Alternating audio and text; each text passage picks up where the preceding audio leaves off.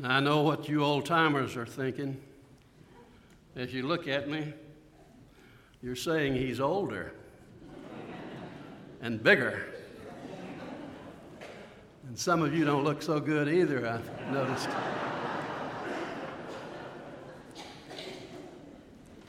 It is a wonderful joy to be back here in this church.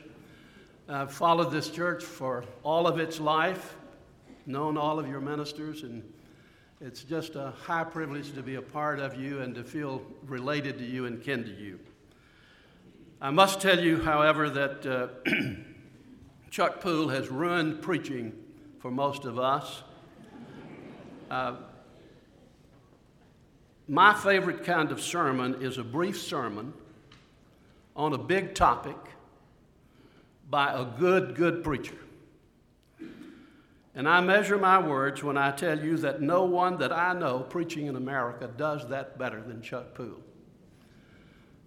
But the brevity is the problem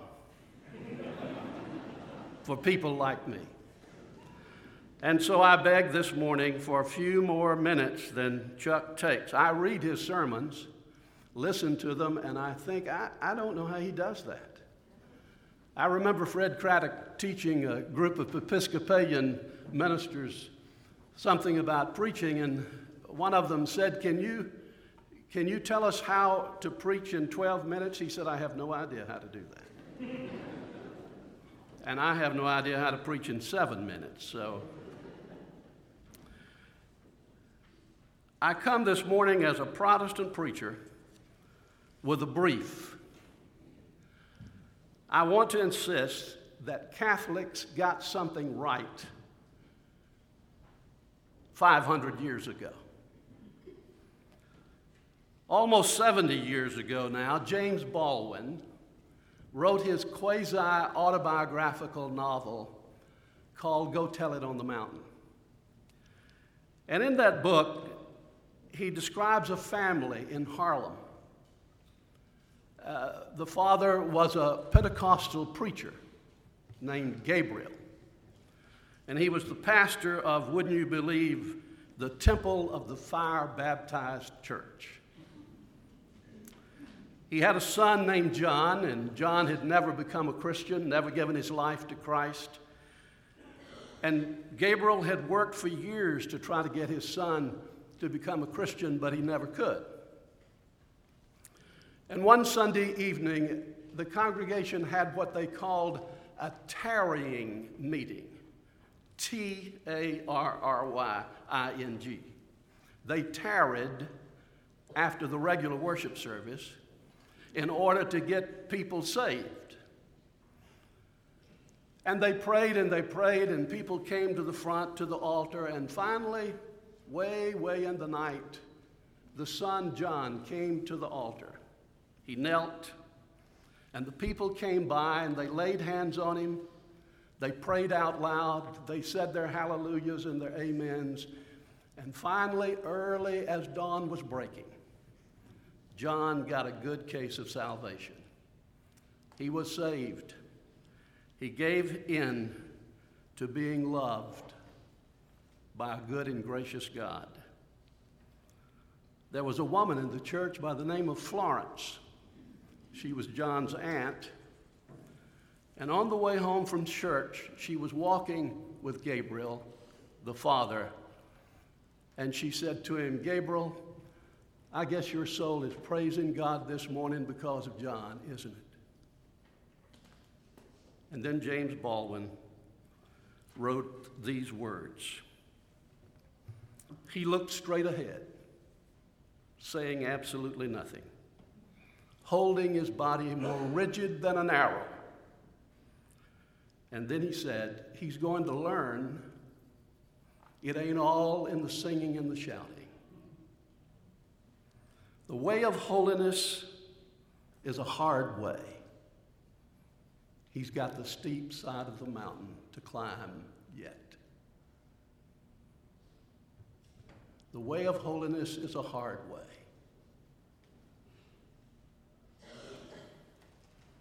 For 500 long adversarial fighting years, The Protestants have stood on one side of the street, and the Catholics have stood on the other.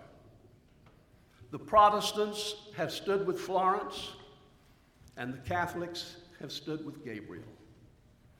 The Protestants have stood on their side of the street, proclaiming God's wonderful grace through faith and nothing else. And on the other side of the street, the Catholics were saying, the life of holiness is a hard way. And you've got to do some works in order to maintain the Christian life. We Protestants on our side of the street were waving posters that had our scriptures emblazoned on them. Romans 1:17, the just shall live by faith and by faith alone. And then some Baptist had a big placard that said, For by grace are you saved through faith, and that's not of yourselves, it is the gift of God, not of works, lest any person should boast.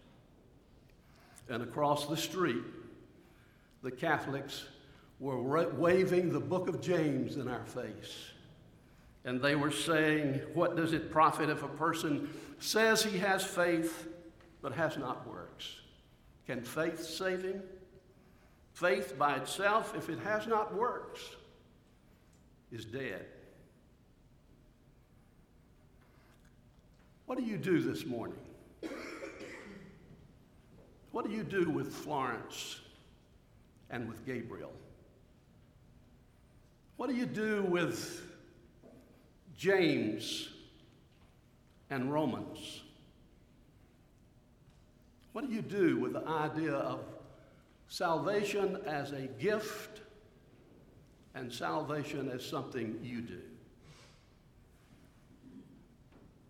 The problem of the Reformation, as I see it now, 500 years later, is that both the Protestants and the Catholics got a full grasp on a half truth. And that's what causes havoc in the religious world. People getting white knuckled grasp on half truths and overlooking the other truth. So I come in the 500th year of the anniversary of the Reformation and the 50th anniversary of your church to urge upon you a different option. Let's be done with clutching half truths. Our souls are big enough. Our souls are broad enough, expansive enough to hold both truths in our hands both salvation as gift and salvation as something we do. I want to be sure that you understand what I'm trying to do, and that is to develop a thoroughgoing concept of works for Protestants like us. We've lived off of grace for 500 years, and now it's time we rediscover what the Catholics got right.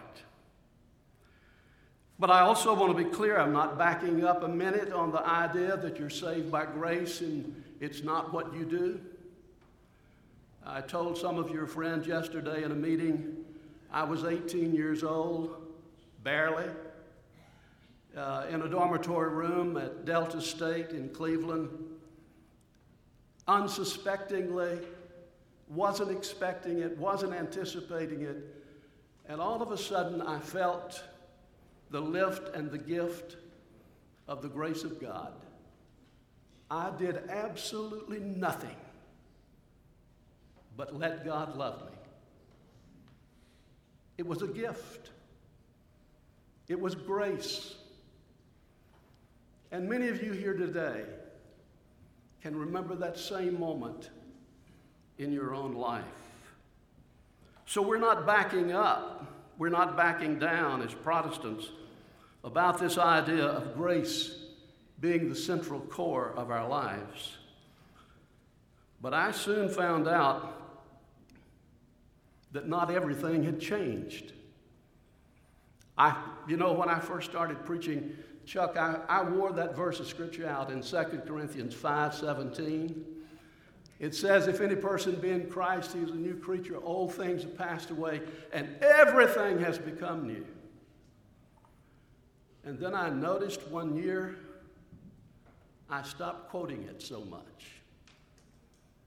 I stopped using it so cavalierly because I realized not everything had changed. That there was a lot of me left to be saved, a lot of me left to be converted and transformed. And that's what the Catholics got right. They believed in grace too.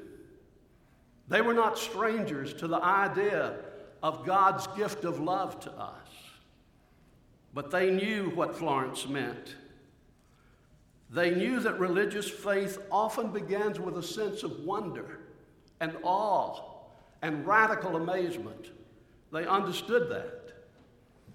But they also understood that all was not finished when the life of grace was given to us.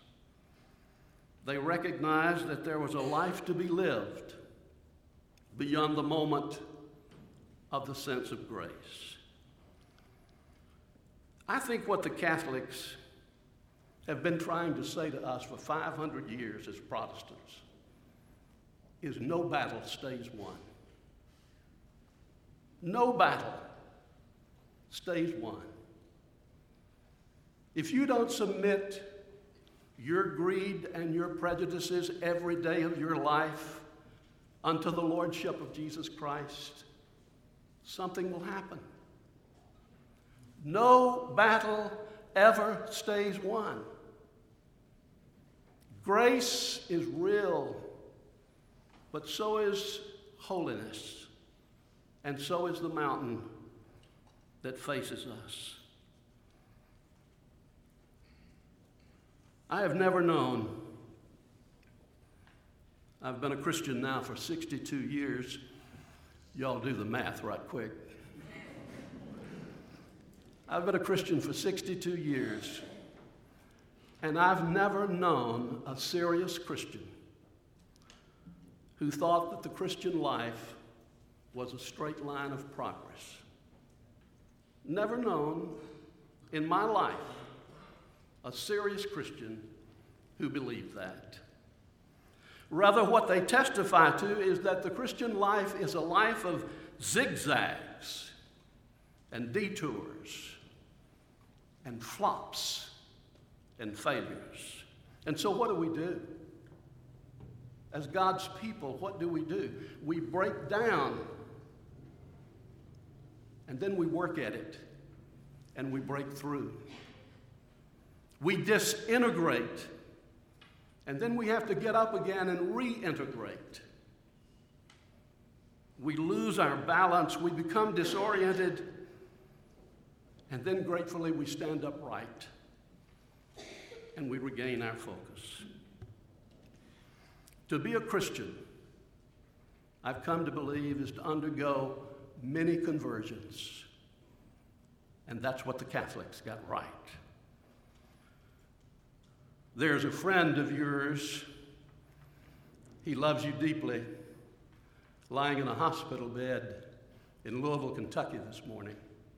The name is Frank Tupper. When I was on the faculty at Southern Seminary, Frank and I taught together. And he preached a sermon in chapel one day on that text where Jesus touched the blind man and after he touched him, he could not see clearly. And so he had to touch him again. And then Frank Tupper got off one of the best lines I've ever heard about salvation. He said, I can see, but not clearly. I'm saved, but not completely. I'm redeemed, but not absolutely. Oh, Jesus, touch me again and He has to touch us again and again and again and again. And that's why you're here this morning. I never had any trouble understanding why some Catholics go to Mass every day. And if I had somebody to do it, I probably need to get baptized every morning just to face the day. The Catholics got it right.